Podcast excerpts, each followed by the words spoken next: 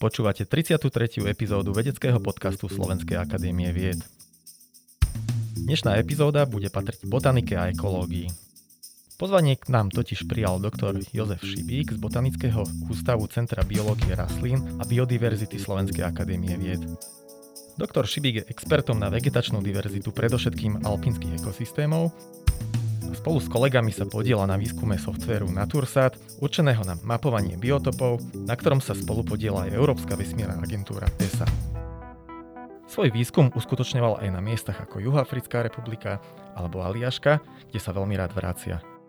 Ako odborník na diverzitu rastlín sa podielal aj na tvorbe zonácie Tatranského národného parku a na iných projektoch ochrany prírody nielen na Slovensku. Ja som Peter Boháč a budem vás dnešným podcastom sprevádzať. Pán doktor, vítajte u nás v štúdiu. Ďakujem za pozvanie. Pán doktor, dá sa povedať, že Slovensko je taká krajina záhradkárov. Mnohí majú pocit, že botanike rozumejú. Čo však robí botanik vedec? Dobre, že ste spomenuli tých záhradkárov. To je práve to, čo si o nás ľudia častokrát myslia, keď eh, spomenú slovo botanik, že sme ľudia, čo pestujú rastlinky. My ich viac menej skúmame. Občas aj pestujeme, aj na vedecké účely. V podstate botanika je veda o tom, čo má chlorofil, alebo nie len čo má chlorofil a je okolo nás. Je to veľmi podstatná súčasť biodiverzity. V rámci tohto výskumu je dôležité zdôrazňovať aj nutnosť ochrany flóry, vegetácie, lebo tá tvorí vlastne ten background, to prostredie pre ostatné aj živočichy, aj pre človeka. Ako vyzerá taká bežná vaša pracovná náplň, taký pracovný deň? Tak závisí od toho, v akej časti roku sa nachádzame. Takže v zime je to väčšinou práca s počítačom, práca so štatistickými programami, analyzovanie dát a písanie článkov. No a v lete počas sezóny je to hlavne pre nás terénnych botanikov čas strávený v teréne, čo je veľmi dôležité. Je to zberanie dát. No a potom analyzovanie, občas sú to aj nejaké konferencie, stretávanie sa s ľuďmi, hľadanie inšpirácií, písanie projektov a tak ďalej. Je to veľmi diverzifikovaná práca, takže môže byť dosť kreatívna.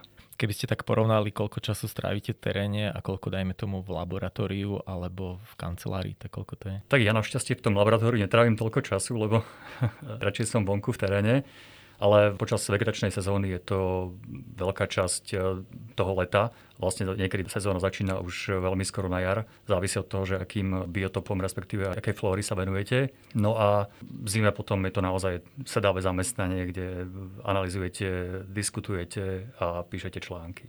Pracujete za každého počasia? Keď ste v teréne, tak samozrejme to počasie asi nevyberáte. Hlavne na dlhých expedíciách, respektíve terénoch, ktoré sú ďalej zahraničí a vy do toho investujete veľa peňazí a energie tak samozrejme to počasie si nemôžete vybrať a musíte robiť v každom počasí. Tam si na svoje terény v rámci dizertačnej práce v rumunských horách, kde ja som skúmal eh, diverzitu kosodreviny a to boli častokrát eh, dažde, kde vám všetko gortexové premoklo a v podstate nebola možnosť ako tú vodu od seba udržať, takže potom len nájsť nejaké miesto, kde ste sa mohli usušiť, zohriať a potom zasa pokračovať. Takže počasie si nevyberáte a častokrát musíte byť v každom počasí. Čo vás osobne k botanike priviedlo? To je skôr taký dlhší príbeh, ja to veľmi skrátim. V podstate niekedy v 12 rokoch, keď skončil komunizmus, videl som ešte v tedajšej pieneckej lastovičke knižku od Ernesta Thompsona Sitna dvaja divosi. To bolo dvoch chlapcov, ktorí skúmali prírodu a snažili sa v nej žiť ako indiáni, získavať tie ich e, znalosti a vedomosti. A ja som nejako vtedy ma to nejako nadchlo, prečítal som si tú knižku a v podstate od tej 6. triedy základnej školy, tak som bol rozhodnutý, že budem buď etnológom alebo botanikom. Takže takto to začalo u mňa a odtedy sa to tak vyvinulo. To je veľmi zaujímavé, pretože pretože keď si predstavím takého bežného 16-ročného alebo 14 teda dospievajúceho mládenca, ktorý premyšľa nad svojou budúcnosťou, tak botanika asi nie je prvá vec, ktorá mu príde na rozum. Ako vy ste už mali vtedy predstavu, že čím sa budete živiť? Ste vedeli, že teda pôjdete tou vedeckou cestou? To som vôbec nemal takú predstavu. Ja som v podstate vedel, že bavia ma rastliny, rád trávim čas v prírode a to bola moja predstava v podstate. Ešte to, čo obnáša botanika, som nejakým spôsobom vtedy nevedel, takže postupne sa to nejako kryštalizovalo a ja som bol taký idealista, že nad tým, ako sa uživiť, respektíve čo budem robiť, to som vtedy nejako moc neriešil. Takže pre mňa bolo najdôležitejšie získavať tie vedomosti a postupne sa to takto nejako vykryštalizovalo. Na akých školách ste potom študovali? Ja som bol na gymnáziu, tá je relatívne všeobecná, a potom som išiel na prírodovedeckú fakultu Univerzity Komenského. A potom som doktorát robil na Akadémii vied. Už priamo odbor botanika. Áno. Vy sa vo svojom výskume venujete predovšetkým alpínskym alebo tzv. arktickým ekosystémom. Prečo zrovna tieto ekosystémy vás najviac zaujímajú? Možno tou drsnosťou a nehostinnosťou toho daného prostredia, v ktorom sa druhy alebo respektíve všetky organizmy vyskytujú. Fascinovalo ma to, ako tam dokážu rastliny alebo aj živočichy prežiť. Je to častokrát prostredie, v ktorom má aj človek e, problém vytrvať. Takže táto nehostinná krása alebo drsnosť toho prostredia ma fascinovala a z toho potom už bol len krôčik do toho, aby tá fascinácia sa premenila na to, že budete sa tomu venovať aj profesionálne. Z pohľadu biodiverzity asi tento druh ekosystémov nie je taký bohatý ako napríklad taká džungľa. To by som úplne takto netvrdil. V podstate z hľadiska diverzity tých faktorov, ktorí ovplyvňujú, je oveľa viacej. Alpinské ekosystémy, hlavne tie na vápenatých substrátoch, môžu byť e, z hľadiska počtu druhov tiež e, veľmi bohaté. Sú tam častokrát druhy, ktoré sú či už reliktné, pozostatky z nejakých minulých období, kedy sa menila klíma, respektíve tam môžu vznikať aj nové druhy, ktoré sú častokrát endemické. No a z hľadiska, jak si spomenuli tú džunglu, ja by som možno premostil nielen k tým arktickým ekosystémom, ale respektíve arktoalpínskym, ale by som chcel poukázať na napríklad e, diverzitu na malej mierke, kedy Slovensko, respektíve Karpaty, sa ukazujú ako jedinečný región z hľadiska celého sveta. Lebo na tej makromierke, na tej veľkej mierke, samozrejme džungla je centrum tej diverzity, alebo vlastne tie tropické oblasti, ale z hľadiska malej škále, keď sa budeme baviť o niekoľkých metrov štvorcových, napríklad 5 e, metrov štvorcových alebo 100 metrov štvorcových, tak e, Slovensko, respektíve časť e, slovenského raja Bielých Karpát, potom ešte niektoré oblasti v ukrajinskej časti Karpát, prípadne aj v rumunskej, tak sú z hľadiska diverzity najviac, najbohatšie z hľadiska počtu druhov na tejto ploche. Takže napríklad na 25 metroch štvorcových môžeme nájsť nejakých 125 druhov vyšších rastlín, čo je nesmierne množstvo. Aké máme asi také najvzácnejšie ekosystémy na Slovensku nejakého svetového významu, keď ste teda spomínali, dajme tomu tie Biele Karpaty? Sú to častokrát extenzívne obhospodarované lúky, nelesné biotopy. Častokrát sú to aj rôzne reliktné lesné ekosystémy, napríklad borovicové, ktoré neboli veľmi poznačené činnosťou človeka. Z hľadiska vegetačných typov sú veľmi vzácne mokraďové biotopy, ktoré sú závislé od vodného režimu a človek, tak ako mení e, krajinu a pretvárajú, mení aj vodný režim, tak v podstate zároveň ich ohrozuje, respektíve ich priamo likviduje. Keby vám prišla nejaká vzácna delegácia zahraničných expertov, botanikov, tak kam by ste ich na Slovensku zobrali? Tak ja by som ich zobral určite do Tatier, ale jak posledné roky máme viacej projektov tu na Podunajskej nížine, tak by som ich zobral asi aj k Dunaju, lebo tá rieka je fascinujúca, aj tá vegetácia v okolí riek je nádherná. Mi to častokrát pripomína cestopisy z Amazónie, kde naozaj sa musíte s mačetou predierať a samozrejme my tam nemáme nejaké jedovaté živočichy, ale zase je tam množstvo komárov a to vám môže aspoň troška to znepríjemniť. Takže Tatry, Krivanská Malá Fatra, ale určite aj príričné zóny okolo Dunaja. Spomínali ste Vysoké Tatry. Po veternej smršti v roku 2004 sa nielen teda v laickej, ale aj v odbornej verejnosti spustila debata o tom, akým spôsobom sa má v národných parkoch a vo vysokohorskom ekosystéme hospodáriť. Aký je váš pohľad na celú túto situáciu? Keďže som biológ a častokrát ma vlastne určuje to, čo sa deje, evolúcia a procesy, ktoré sú tu prirodzené, tak poviem to, čo je bežne známa skutočnosť, že by sme mali chrániť tie prirodzené procesy, ku ktorým určite aj takéto disturbancie e, patria. Takže tá veterná smržť a následné premnoženie likožúta je niečo, čo sa v ekosystémoch boreálnych ihličnatých lesov deje prirodzene, v nejakých cykloch sa to opakuje. Takže ja by som povedal, že toto sú prirodzené procesy a my ich musíme len rešpektovať a prípadne sa snažiť, aby ten ekosystém mal dobrý zdravotný stav, aby bol v dobrom stave, čo najmä je dotknutý negatívnymi vplyvmi ľudskej činnosti. Následne ten ekosystém bude adekvátne prispôsobený tým zmenám, ktoré sú tam prirodzené, lebo my si musíme uvedomiť, že tie disturbancie, premnoženie podkvorného hmyzu tu boli od nepamäti a práve na to sú tie lesy evolučne prispôsobené podstate ten zásah, ktorý nastal vo Vysokých Tatrách následne, tak nám dáva takú celkom dobrú možnosť študovať práve ten ľudský vplyv a ten vplyv prírody. Keď porovnáte tie bezzásahové zóny, napríklad Tichú Kôprovú dolinu a vývoj v tých zónach, kde ten zásah prebehol, tak dajme tomu z hľadiska biodiverzity, aký to malo vplyv? V podstate my vedci to vnímame ako, že to bol akýsi reštart. Keď máte proste starý počítač, že máte tam veľa programov, stále tam niečo nahrávate, vymazávate, stále sa čudujete, že vám to nefunguje a tak ďalej. A toto bol v podstate taký tvrdý reset, do ktorých tam boli ekosystémy, ktoré boli výrazne ovplyvnené človekom, častokrát tam boli rovnako veké monokultúrne lesy. Teraz to spadlo a následne sa to začalo vyvíjať presne tak, ako to tá príroda v podstate v úvodzovkách vymyslela Takže začali byť e, lesy rôznoveké, druhové zloženie bolo veľmi variabilné, diverzita stúpla, takže to je z hľadiska toho, čo sa mohlo stať, je to dobrý nový začiatok. A teraz vlastne už je len o to, aby sme my ako ľudia tomu nechali ten priestor, lebo toto chce naozaj ten priestor a hlavne čas, a potom tam bude les, ktorý bude oveľa odolnejší podobným procesom, ktoré nastanú. Samozrejme, neznamená to, že už žiadna výchrica taký les nezvalí, respektíve, že sa tam neprednoží podkôrnych hmyz. To všetko tam bude prebiehať, ale práve to sú také tie zóny, odkiaľ tá diverzita, tie útočiska, kde sa to vlastne môže opäť začínať, kde môžeme pozorovať, ako to v tej prírode funguje a zároveň sa učiť, prípadne sa inšpirovať. Lebo aj naši lesníci, oni sa častokrát snažia inšpirovať tou prírodou a potom to využívať v hospodárstve. A to je fajn. Ale potom sú tu národné parky, lokality, ktoré by mali byť bez toho zásahu a vplyvu človeka, kde vlastne môžeme sledovať to, ako to tu bolo ešte pred vplyvom človeka, respektíve s minimálnym vplyvom človeka. Ako by vyzeral taký prírodzený les bez vplyvu človeka? Závisí podľa toho, kde sa nachádzate. Samozrejme, tie smrkové horské lesy sú hlavne v tých eh, horských oblastiach pod pásmom kosodreviny. Musíme si uvedomiť, že z hľadiska toho, aký je vek toho porastu, častokrát na začiatku je to fáza, kde sú listnaté stromy, ktoré postupne sú vystriedané smrekom, Neskôr tam dochádza k rozpadom starých stromov, vznikajú tam určité svetlé oblasti, kde sa zasa pribudnú nejaké svetlomilné druhy a tak ďalej. Je to mozaika rôznych e, typov biotopov, ktoré nejakým spôsobom sukcesne na seba nadvezujú a hlavne dôležitá je tá rôznovekosť, je tam viacej druhov ako v takom monokultúrnom vysadenom lese. Vy ste sa aktívne podielali na zonácii Tatranského národného parku a aj na príprave reformy národných parkov. Čisto z vášho pohľadu, aká by bola ideálna forma hospodárenia v národných parkoch na Slovensku všeobecne a možno celkovo to lesné hospodárstvo?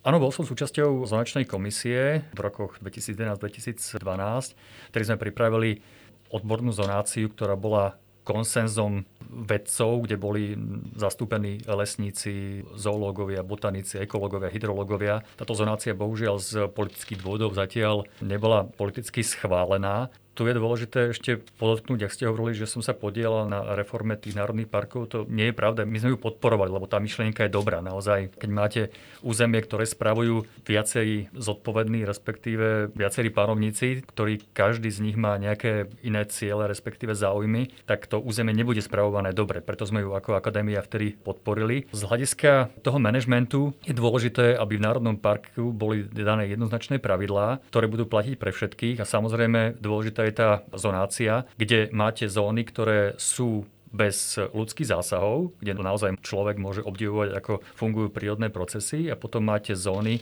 ktorých môže človek občas e, nejakým spôsobom zasiahnuť, samozrejme veľmi citlivo, a to sú napríklad tie B zóny, ale dôležité je naozaj nechať ten priestor na tú prírodu, lebo to sú tie centra nielen biodiverzity, ale aj taký základ, odkiaľ ten reset opäť môže nastúpiť a kde v súčasnosti sa ľahšie tá príroda môže vyrovnávať s rôznymi zmenami, ktoré sú v súčasnosti prebiehajúce, napríklad klimatické zmeny. Spolu s vašimi kolegami pracujete na vývoji unikátneho softveru Natursat, na ktorom spolupracujete spolu s matematikmi zo stavebnej fakulty Slovenskej technickej univerzity, ale aj s Európskou výskumnou agentúrou ESA. To je pomerne zaujímavá kombinácia partnerov. Ako vznikla takáto spolupráca a teda o aký software sa jedná? Jedná sa o software, ktorý sme nazvali Naturasat. Prvým cieľom bolo v podstate identifikovať naturovské biotopy, ktoré sú z hľadiska hodnoty alebo záujmu tie najdôležitejšie. Nakoniec sa to samozrejme rozšírilo, dokážeme takýmto spôsobom pomocou tohto softveru identifikovať e, rôzne typy biotopov, nielen tých naturovských, takže toto k takej genéze toho názvu. Tá myšlienka spadá niekoľko rokov dozadu, kedy ja som trávil čas na postdoku na Colorado State University v Spojených štátoch a tam som bol pozvaný na jednu konferenciu, kde boli kolegovia z Aliašky a tam sme riešili výskum vegetácie a rôzne databázové programy. No a postupne sa tá spolupráca vyvinula do toho, že som začal tráviť nejaký čas na Aliaške a tam keďže máte oblasti, ktoré sú častokrát nedostupné, respektíve sú veľmi rozsiahle a taká tá klasická terénna práca je veľmi komplikovaná, tak e, tam veľmi využívajú diaľkový prieskum Zeme, aby dokázali získať dáta bez toho, aby tam človek fyzicky mohol byť a využívali dáta z e, leteckého snímkovania alebo zo satelitov. No a táto myšlienka nejakým spôsobom ma inšpirovala, keď som sa potom vrátil na Slovensko a tu sme zistili v podstate, že tým matematikov spolupracoval vtedy ešte s nie mojou manželkou, ktorá vlastne sa podielala to bol výskum ohľadne šírenia požiarov a toho, ako sa vyvíja tá krivka toho požiaru a či sa to dá nejakým spôsobom predikovať. No a vlastne sme pri rôznych rozhovoroch prišli na to, že tieto ich metódy, ktoré oni vyvíjajú na rôzne účely, okrem iného aj v zdravotníctve, tak e, by sa dali veľmi dobre využiť aj pri mapovaní biotopov pomocou diaľkového prieskumu Zeme. A tak sme nás napadla myšlienka v podstate to využiť a dať to do nejakého projektu. A tak sme v podstate vytvorili potom postupne túto veľmi plodnú spoluprácu, ktorá sa neustále rozvíja a stále nachádzame rôzne ďalšie možnosti, ktoré nám tento software, respektíve táto spolupráca s kolegami zo Slovenskej technickej univerzity s matematikmi ponúka. Ako ste sa dostali k Európskej vesmírnej agentúre? Podobne ako iní vedci, ktorí sa neuspokojia s možnosťou, že vaše projekty môžu byť sfinancované buď z malej agentúry Vega alebo z trocha väčšej APVV, kde ale je ťažko získať projekt, lebo tam je to rozkuskované pre veľmi malý okruh ľudí, respektíve tie zdroje sú tak malé, že z toho koláča ten sa nedá neustále alebo viac a viac deliť. Keď je niekto nespokojný, tak nestačí len frflať, musíme hľadať iné zdroje. No a potom vlastne my sme našli možnosť, že Európska vesmírna agentúra vypisuje rôzne témy, do ktorých sme sa my dokázali nejakým spôsobom napasovať s našimi metódami a potom vznikla myšlienka a tým ľuďom sa zapáčila, takže takto sa začalo potom rozvíjať. A oni teda zohrávajú akú úlohu v tomto projekte? Podstate vytvorili nám priestor, v ktorom sa my mohli realizovať a ponúkajú samozrejme bezplatné používanie satelitných e, snímok, ktoré my používame. No okrem toho, že to financujú, tak naozaj nám pomáhajú aj s e, ďalšími vecami. Kde všade si môže takýto software nájsť uplatnenie? Budú sa napríklad aj bežní občania vedieť dostať k výsledkom a použiť ich nejakým spôsobom? Samozrejme, zatiaľ ten software je využiteľný bezplatne pre inštitúcie vzdelávacie a výskumné, takže keď nám napíšete, že by ste ho radi otestovali a skúšali na rôznych typoch biotopov, tak je k dispozícii. No a v budúcnosti by sme radi ho ponúkali ako rôzne balíky, tak ako sa v súčasnosti ponúkajú rôzne softvere, takže ľudia si ho budú môcť e, vyskúšať. No a to uplatnenie okrem e, ochrany prírody pri mapovaní biotopov je to využitie pri generovaní územných plánov, všade, kde sa dajú v podstate využiť informácie o biotopoch, respektíve druhoch. Možno na vysvetlenie by bolo dobre povedať, že v podstate my ako vedci, vegetační vedci, častokrát analizujeme dáta, že si chodíme do terénu a získavame nejaké vzorky. Pre nás je tá vzorka, či už pôvodná vzorka, alebo v podstate môže to byť informácie o teplote v danom priestore. Tak ale najdôležitejší je fitocnologický zápis, to je v podstate súpis druhov a odhad ich pokrivností na nejakej známej ploche. Takto je to napríklad 16 e, metrov pre nelesné biotopy, 100 metrov pre krovinové, prípadne 400 metrov štvorcových pre lesné biotopy. No a vy máte k tomuto danému zápisu informáciu, ako je koordináta, máte tam sklon svahu, nadmorská výška a tak ďalej, tak ďalej. Množstvo informácií. No a v podstate tento software Naturasat využíva tieto informácie, ktoré my vieme o konkrétnych bodoch, ako sú rozmiestnené v krajine a následne my ich vieme potom nejakým spôsobom zisťovať, že ako sa to javí ten obraz na leteckej snímke alebo satelitnej snímke. V podstate my v Naturasate analizujeme štruktúru danej fotografie a keďže vieme, že v tomto bode je druhové zloženie toho konkrétneho porastu takéto, tak si to potom dokážeme na základe istých vlastností tej fotografie v tom danom priestore identifikovať. Takže takto dokážeme nájsť napríklad aj ten typ biotopu miesta, kde predtým ešte mnoha botanika nestúpila, respektíve nemáme odtiaľ nejaké, nejaké reálne dáta, ale na základe tej charakteristiky tej danej snímky dokážeme to identifikovať. Čiže nepripraví vás váš vlastný software o prácu tým, že bude vedieť klasifikovať rôzne biotopy. Stále bude potrebná práca aj v teréne. Tak ja verím, že práca v teréne bude neustále potrebná, i keď najmä v tých oblastiach, ktoré sú ťažko dostupné. Druhá vec je, že tento software nám pomáha aj kontinuálne monitorovať ten stav biotopov. V podstate v budúcnosti by sme radi mali nejaký systém varovania, kde satelity obiehajú v nejakých e, pravidelných intervaloch okolo Zeme. Ak sa zmení vlastnosť daného biotopu, tak v podstate sa to prejaví na tej snímke, či už satelitnej alebo leteckej a následne by potom človek mohol dostať e, varovanie, respektíve upozornenie, že tu sa niečo deje, že z tej plochy, ktorá tam bola predtým taká a taká, teraz ubudlo, respektíve sa tam niečo zmenilo a potom človek vlastne vie, že došlo k nejakým zmenám. Vy ste istý čas výskumne pôsobili v Spojených štátoch na Colorado State University. Ako sa taký botanik zo slovenských Karpát dostane do takéhoto prostredia? Častokrát je to vec náhody, respektíve využitia príležitostí, takže pred eh, viac ako desiatimi rokmi profesor David Cooper z tejto univerzity spolupracoval s Rocky Mountains National Park, eh, ktorý je sestierský národný park eh, našim Tatrám, takže mali tam nejakú spoluprácu. A okrem rôznych rokovaní alebo nejakej takej formálnej spolupráci, tak hľadala aj nejakú výskumnú spoluprácu. No a vtedy sme sa nejako stretli a začali sme diskutovať o tom, čo by mohlo byť zaujímavé pre obidva národné parky, nejaké porovnanie. Vtedy sme začali s výskumom porovnania vplyvu pasenia na horské systémy, takže jednu porovnávaciu plochu, respektíve porovnávacie plochy sme mali v Spojených štátoch, ďalšie boli v našich e, Tatrách, keďže sú to lokality, ktoré sú klimaticky rozdielne, mohli sme porovnávať, ako sa tieto zmeny prejavujú v týchto rôznych e, územiach. No a tak začala tá spolupráca, potom e, to bolo niekoľko rokov, strávili sme tam aj nejaký čas e, v rámci výskumu. No a potom ja som začal uvažovať, že pre vedca po doktoráte je dôležité tráviť nejaký čas e, v zahraničí, čo je akási taká v odzovkách nevyhnutnosť, respektíve je dobré, keď človek z toho slovenského prostredia odíde do zahraničia, aby naozaj mohol vidieť, ako veda funguje aj v iných regiónoch No a tak som sa vlastne, vtedy keď som zvažoval, tak eh, prišla ponuka od Slovak American Foundation, že vlastne vypisujú štipendia, že ak človek predložil svoj projekt, keď mu ho schválili, tak tam vlastne som mohol potom vycestovať a tak to začalo. Ste spomínali teda, že ste študovali vplyv pasenia dobytka na ekosystémy. Prečo je tento vplyv zaujímavý?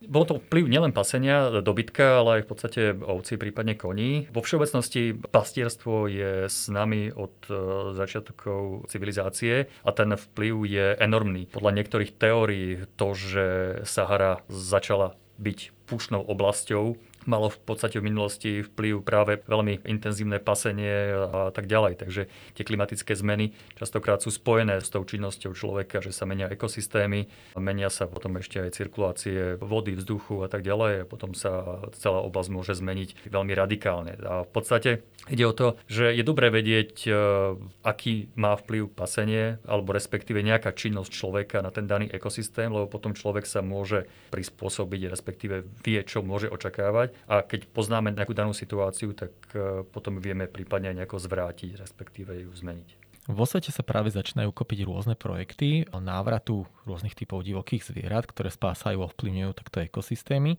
Nemusíme napríklad chodiť ďaleko. V Českej republike majú projekt prírodnej rezervácie Milovice, kde ekosystémy formujú predovšetkým zubre, kone, ale testujú tam napríklad aj pasenie s pratúrmi. Ale sú aj oveľa extrémnejšie prípady, napríklad projekt návratu mamutov do ruskej Sibíry, kde od toho projektu očakávajú, že tým troška spomalia topenie permafrostu a teda ovplyvnia klimatickú krízu.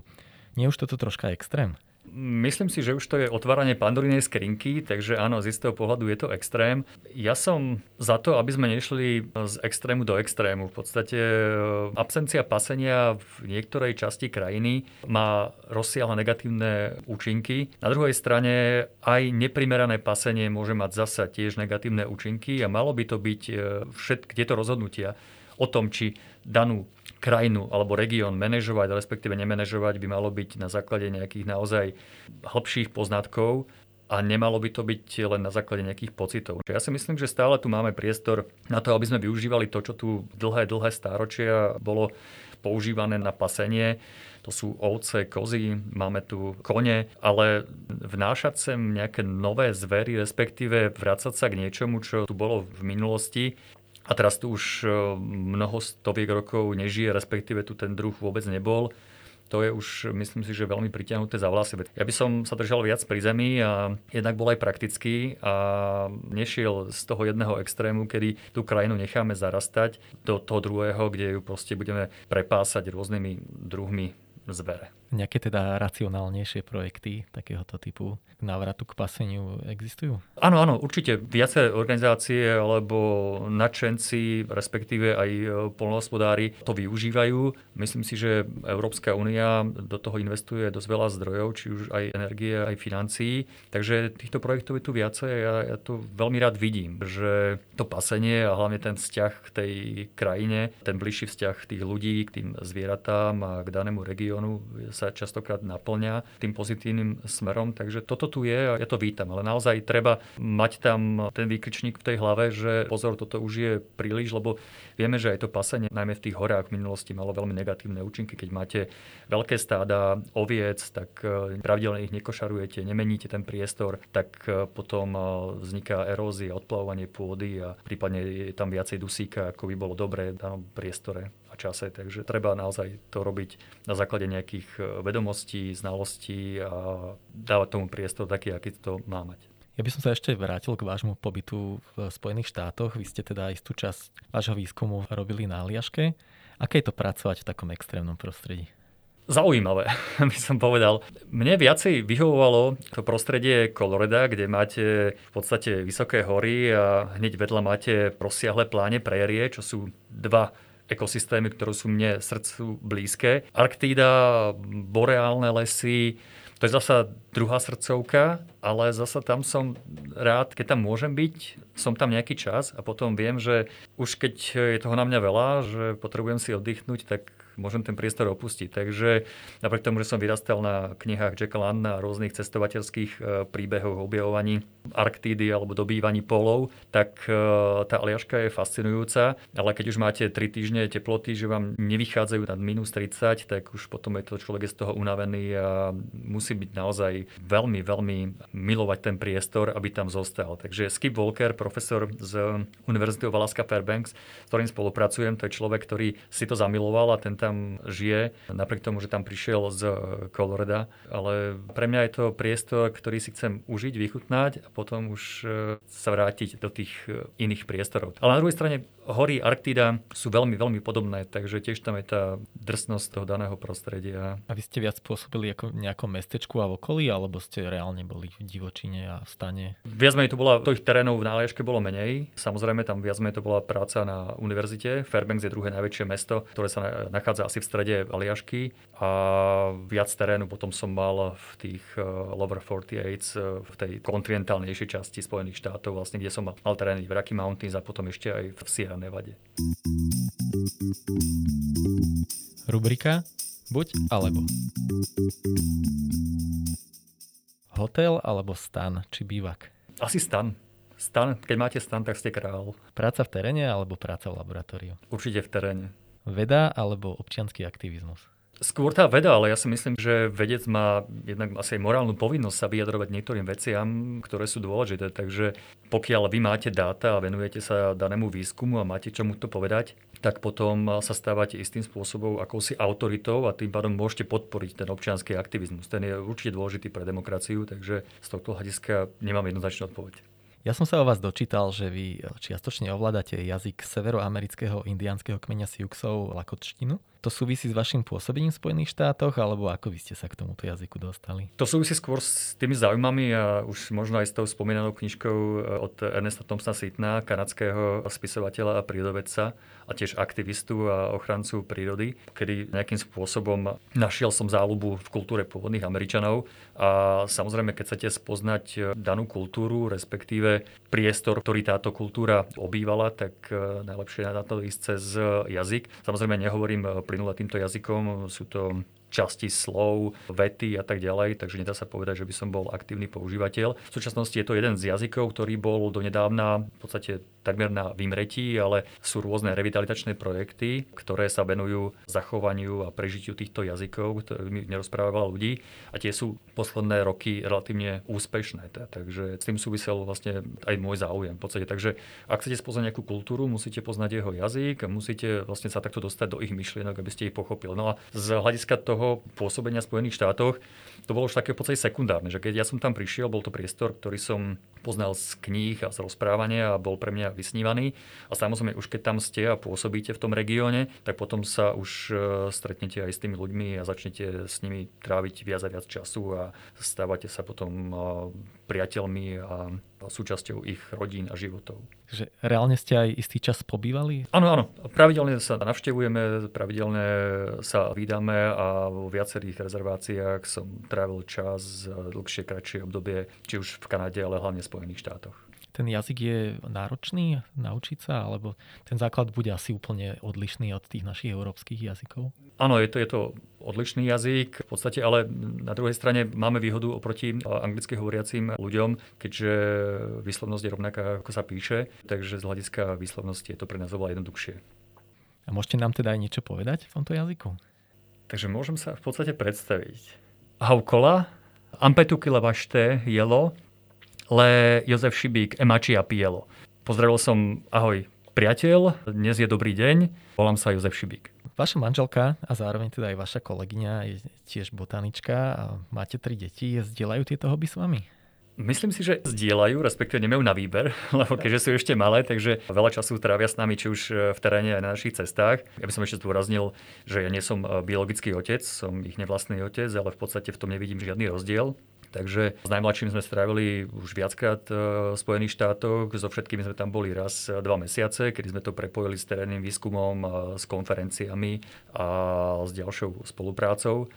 No a tie možnosti, ktoré deťom ako vedci, jednak ako ľudia, ktorí veľa cestujú, respektíve veľa času trávia v prírode, tak otvárame veľké možnosti, ktoré potom predpokladám, že nejakým spôsobom e, využijú v živote. Deti sú vo veku 7, takmer 11 a 14, takže je to veľmi variabilný vek, ale v podstate všetci traja už teraz vedia napríklad, že počítače, telefóny, že to sú viac menej pracovné nástroje, takže to nie je na zábavu. Vedia prežiť v prírode, keď prídeme do nejakého kempu, čiže je to cudzina alebo Slovensko, tak proste vedia, ako sa postaví stan, kde treba ísť po vodu a všetky tie ďalšie veci. Takže z tohto hľadiska to s nami zdieľajú a myslím si, že im to obohacuje život. A ja len pevne verím, že nech to aj niečo zostane. Samozrejme, každý má ten priestor na to, aby sa vyvíjal a išiel tou svojou cestou, ale my im dáme nejaký základ a potom je to už len na nich.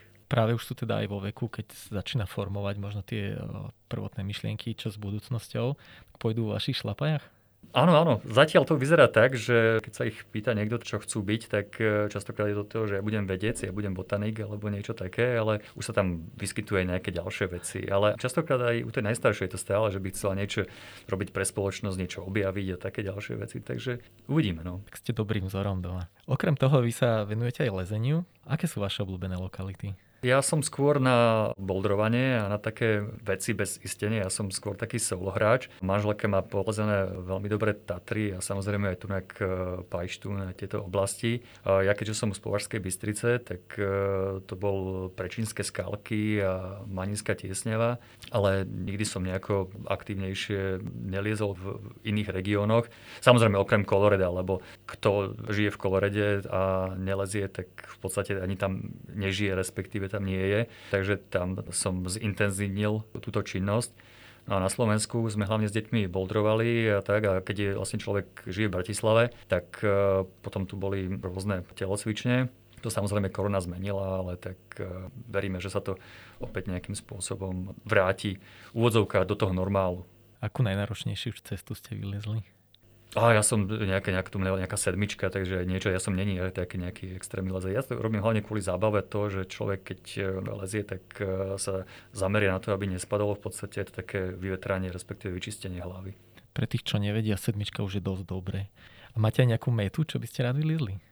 Nie, v tomto som není až taký nejaký ambiciózny nejakým spôsobom. Ako som povedal, že pre mňa je to skôr relax, takže toto pre mňa nie je také. Mety sú v danej chvíli, keď proste je to pre mňa výzva, lebo tie výzvy sú veľmi dôležité a je to také posúvanie nejakých vlastných limitov. Ale keď v danej situácii je tá výzva nejaký prevíz alebo niečo, tak e, je to fajn, ale že by som to nejakým spôsobom si povedal, že teraz musím vyliesť takú a takú cestu, tak to nie. A lokality nejaké obľúbené? Tak kde by ste sa rád pozreli, dajme tomu v zahraničí? Tak asi by som rád chcel liesť e, v Yosemitoch, ale s lanom, lebo ja som tam len boldroval. Takže lebo keď som tam bol, tak som tam bol v teréne a keď sa večer vrátite unavený, tak väčšinou nemáte priestor na lazanie. Ale to boldrovanie je to vždycky hodinka alebo tak nejako, tak sa ešte trocha unavíte. Takže by som sa tam rád vrátil a niečo vyliezol naozaj s lanom. Rubrika Veda versus viera. V čo veríte? Veda versus viera. Ja si myslím, že to sú dve komplementárne veci, že sa musia nejakým spôsobom doplňať. Verím, že všetko, čo prežívame, má nejaký význam, či už z hľadiska toho, aby sme sa z toho poučili, respektíve to, aby sme nejakým spôsobom sa posúvali ako človek, ako ľudstvo, ako spoločnosť. Takže ako vedec častokrát zistíte, že čím viacej toho viete o nejakom danom probléme, tak tým pádom viete menej a menej. A práve tá viera vám potom dáva možnosť tej akceptácie tohto v podstate nepoznania, respektíve vnímania tých všetkých súvislostí a tých komplikovaných procesov. Vy máte k prírode blízko profesne, ale teda aj vo vašom súkromnom živote. Aká je podľa vás ideálna cesta dostať tieto témy do povedomia širšej verejnosti? Asi poukazovať na konkrétnych príkladoch, ako sa tých ľudí týkajú, lebo častokrát sa hovorí, že prečo by mal byť e, nejaký tetrov dôležitejší ako človek, prečo nemôžeme stávať a tak ďalej a tak ďalej. Ale my si nevedomujeme, ako všetká biota, ako všetky vlastne organizmy na svete sú prepojené a častokrát e, to nie je o tom vtákovi alebo o tom hmyze alebo o nejakom mlokovi, ale častokrát to je práve o tom človeku, alebo vlastne nie častokrát, ale vždy je to o tom človeku. Ako náhle ja v tom reťazci niečo zničím, respektíve niečo odtiaľ dám preč, tak e, sa mi to vráti. Skôr či neskôr. Klimatické zmeny tiež sú dôsledkom činnosti človeka. Ja častokrát nemám informácie o tom, ako bežný človek, čo všetko sa môže udiať, keď zničím časť prírody. Keď si budeme chrániť lesy, v ich prirodzenom druhom zložení. Tieto nám budú pomáhať ochladzovať klímu, budú nám pomáhať zadržiavať vodu v krajine a tak ďalej a tak ďalej. Takže ja keď chránim tie lesy, ja keď chránim ten biotop toho lucháňa, tak v podstate chránim sám seba, lebo vytváram priestor, ktorý bude lepšie odolávať rôznym zmenám, ktoré sú už tu a ktorý dopad vnímame. Takže toto je veľmi dôležité vysvetľovať ľuďom, že to, ako sa o tú krajinu starajú, to, čo do nej vnášajú, že musí byť veľmi citlivo vnímané z vašich slov mi vychádza, že možno aj vedecká komunita by mala byť troška aktívnejšia v komunikácii smerom k verejnosti a prinášať práve tie fakty, Mm, áno, ja si myslím, že ale to už aj prebieha, že častokrát ide o to, či ľudia chcú počúvať, lebo keď vidíme, že v súčasnosti teraz v podstate každý človek, ktorý si trocha vie googliť, tak už sa považuje za experta na rôzne problematiky, tak je dôležité, aby naozaj sa sem vrátil istý rešpekt tomu, že keď niekto niečo študuje 30-40 rokov alebo celý život, tak naozaj o tom niečo vie, aj keď ten človek daný má predstavu, že vie toho strašne málo, ale stále toho vie viacej ako nejaký človek, čo si o tom niečo vygoogli. Takže ja si myslím si, že je dôležité vrátiť e, možno taký ten rešpekt, respektíve pokoru k týmto znalostiam a k tomu, aby sme naozaj dôverovali tým, ktorí sa daným problematikám venujú a zároveň to dokázali aj ľudským jazykom posúvať ďalej. Lebo keď budem rozprávať veľmi odborne, tak e, budem vzdialený od toho konkrétneho človeka, ku ktorému ten odkaz mám dostať, kam ho mám doručiť. Takže z tohto hľadiska je dôležité, aby sme my bežným ľuďom, ktorí pracujú v rôznych odvetviach, dokázali im e, vysvetliť, čo robíme, prečo je to dôležité a ako sa to ich týka, že prečo je napríklad to, že časť peňazí z ich daní ide na tento výskum, že prečo to je dôležité. To je veľmi podstatné. Čo sa týka hlasu odborníkov, tak predsa len napríklad aj pri diskusiách ohľadom národných parkov stále tu máme ako keby dve strany, ktoré v očiach verejnosti obe môžeme považovať za odborníkov, v podstate nejakú ochranársko vedeckú stranu a dajme tomu tú lesnícku. Tiež to sú ľudia, ktorí študujú ten les, poznajú ho. Pohybujú sa v ňom. Ako je možné, že panuje taká nejednoznačnosť názorov? A teraz nehovorím len o, dajme tomu, vplyve likožrúta, ale aj ste spomínali ochranu tetrova hluchania a jeho ekosystémov, ochrana kormoránov a podobné problémy. Častokrát tu asi ide o istú mieru emócií, ktoré sú v danej problematike. Vedec by mal byť e, jednak nestranný, jednak by mal byť nad vecou, aby do toho nešiel nejakým spôsobom emotívne a vždy by sa mal držať faktov. Ako náhle fakty eliminujete, respektíve do nich vnesiete emócie, tak e, potom to už nebude o daných skutočnostiach, ale už to bude o tej emócii. A pre nás vo vede je dôležité v podstate publikovanie. A to sú nejaké objektívne recenzie, napíšete článok, ten e, nezávisle posúdia nejakí experti a potom to vyjde v nejakom časopise, ktorý je nejakým spôsobom hodnotený. Nehovorím, že ten systém je dokonalý, ale zatiaľ je najlepší, aký sa dokázal vyvinúť. A keď ja viem, že výsledky, ktoré boli publikované v medzinárodne uznávaných e, kvalitných časopisoch, hovoria toto a potom je tu názor ktorý bol publikovaný v nejakom lokálnom zborníku, kde pár ľudí sa potlapkalo po pleci a boli spokojní so svojimi nejakými výsledkami, tak to sú nie dve rovnaké váhy toho daného problému. Takže tu je dôležité vnímať to, že kde tie výsledky, o ktorých ja rozprávam, že sú také a také, boli publikované a potom snažiť sa odosobniť od tých našich nejakých eh, emócií, respektíve tých našich predstav, akých si myslíme, že by to malo byť. Lebo viete, ako náhle som do niečoho emočne zaangažovaný, nedokáže mať ten odstup a mnohí lesníci, netvrdím, že všetci, o ten les e, sa chcú starať. Majú pocit, že to je ich záhradka a že do toho dávajú to najlepšie, čo oni vedia. Druhá vec je, to je veľmi subjektívne, že čo je najlepšie a čo je dobré pre ten les. A ide o to, aby sa táto emócia a ten pocit, že ja viem, čo je pre ten les najlepšie, bolo aj potvrdené nejakými dátami a faktami. Takže ja si myslím, že tam nedochádza k e, nejakej protichodnosti, že tie názory sú iné. Skôr ide o to, že niektoré názory boli overené, respektíve boli naozaj publikované a sú to fakty a iné sú len nejaké pocity, ktoré sú založené viac menej na tom, ako by ten človek to chcel mať. Na záver, máte nejaký dobrý tip na knihu alebo film pre našich poslucháčov? Napríklad kniha Trilógia od Kenta Nerborna, ktorá hovorí o súčasnom živote pôvodných Američanov, ale aj v kontexte histórie a tej genocidy, ktorá bola majoritnou bielou populáciou na nich páchaná, čo súvisí s internátnymi školami, s týraním detí a s mnohými, mnohými negatívnymi javmi. Je to trilógia, ktorá začína knižkou Neither Wolf nor Dog, ani vlk, ani pes. Zatiaľ nebola, myslím, preložená do slovenčiny, češtiny, ale je to naozaj excelentné dielo, ktoré hovorí o mentalite týchto ľudí, o ich e, múdrosti, o ich kultúre, aj o tom, ako sa nejakým spôsobom tá kultúra vyvíjala, respektíve ako e, sa vysporiadáva s tými problémami, ktorými čelila ako v podstate minoritná spoločnosť. Pán doktor, ďakujeme vám veľmi pekne za váš čas a prajem vám veľa pracovných a osobných úspechov. A ja ďakujem za pozvanie, prajem pekný deň.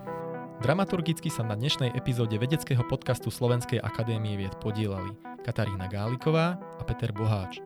Technická podpora Martin Bystriansky. Ak sa vám náš podcast páči, dajte o ňom vedieť aj svojim priateľom. Každé vaše zdieľanie nás poteší.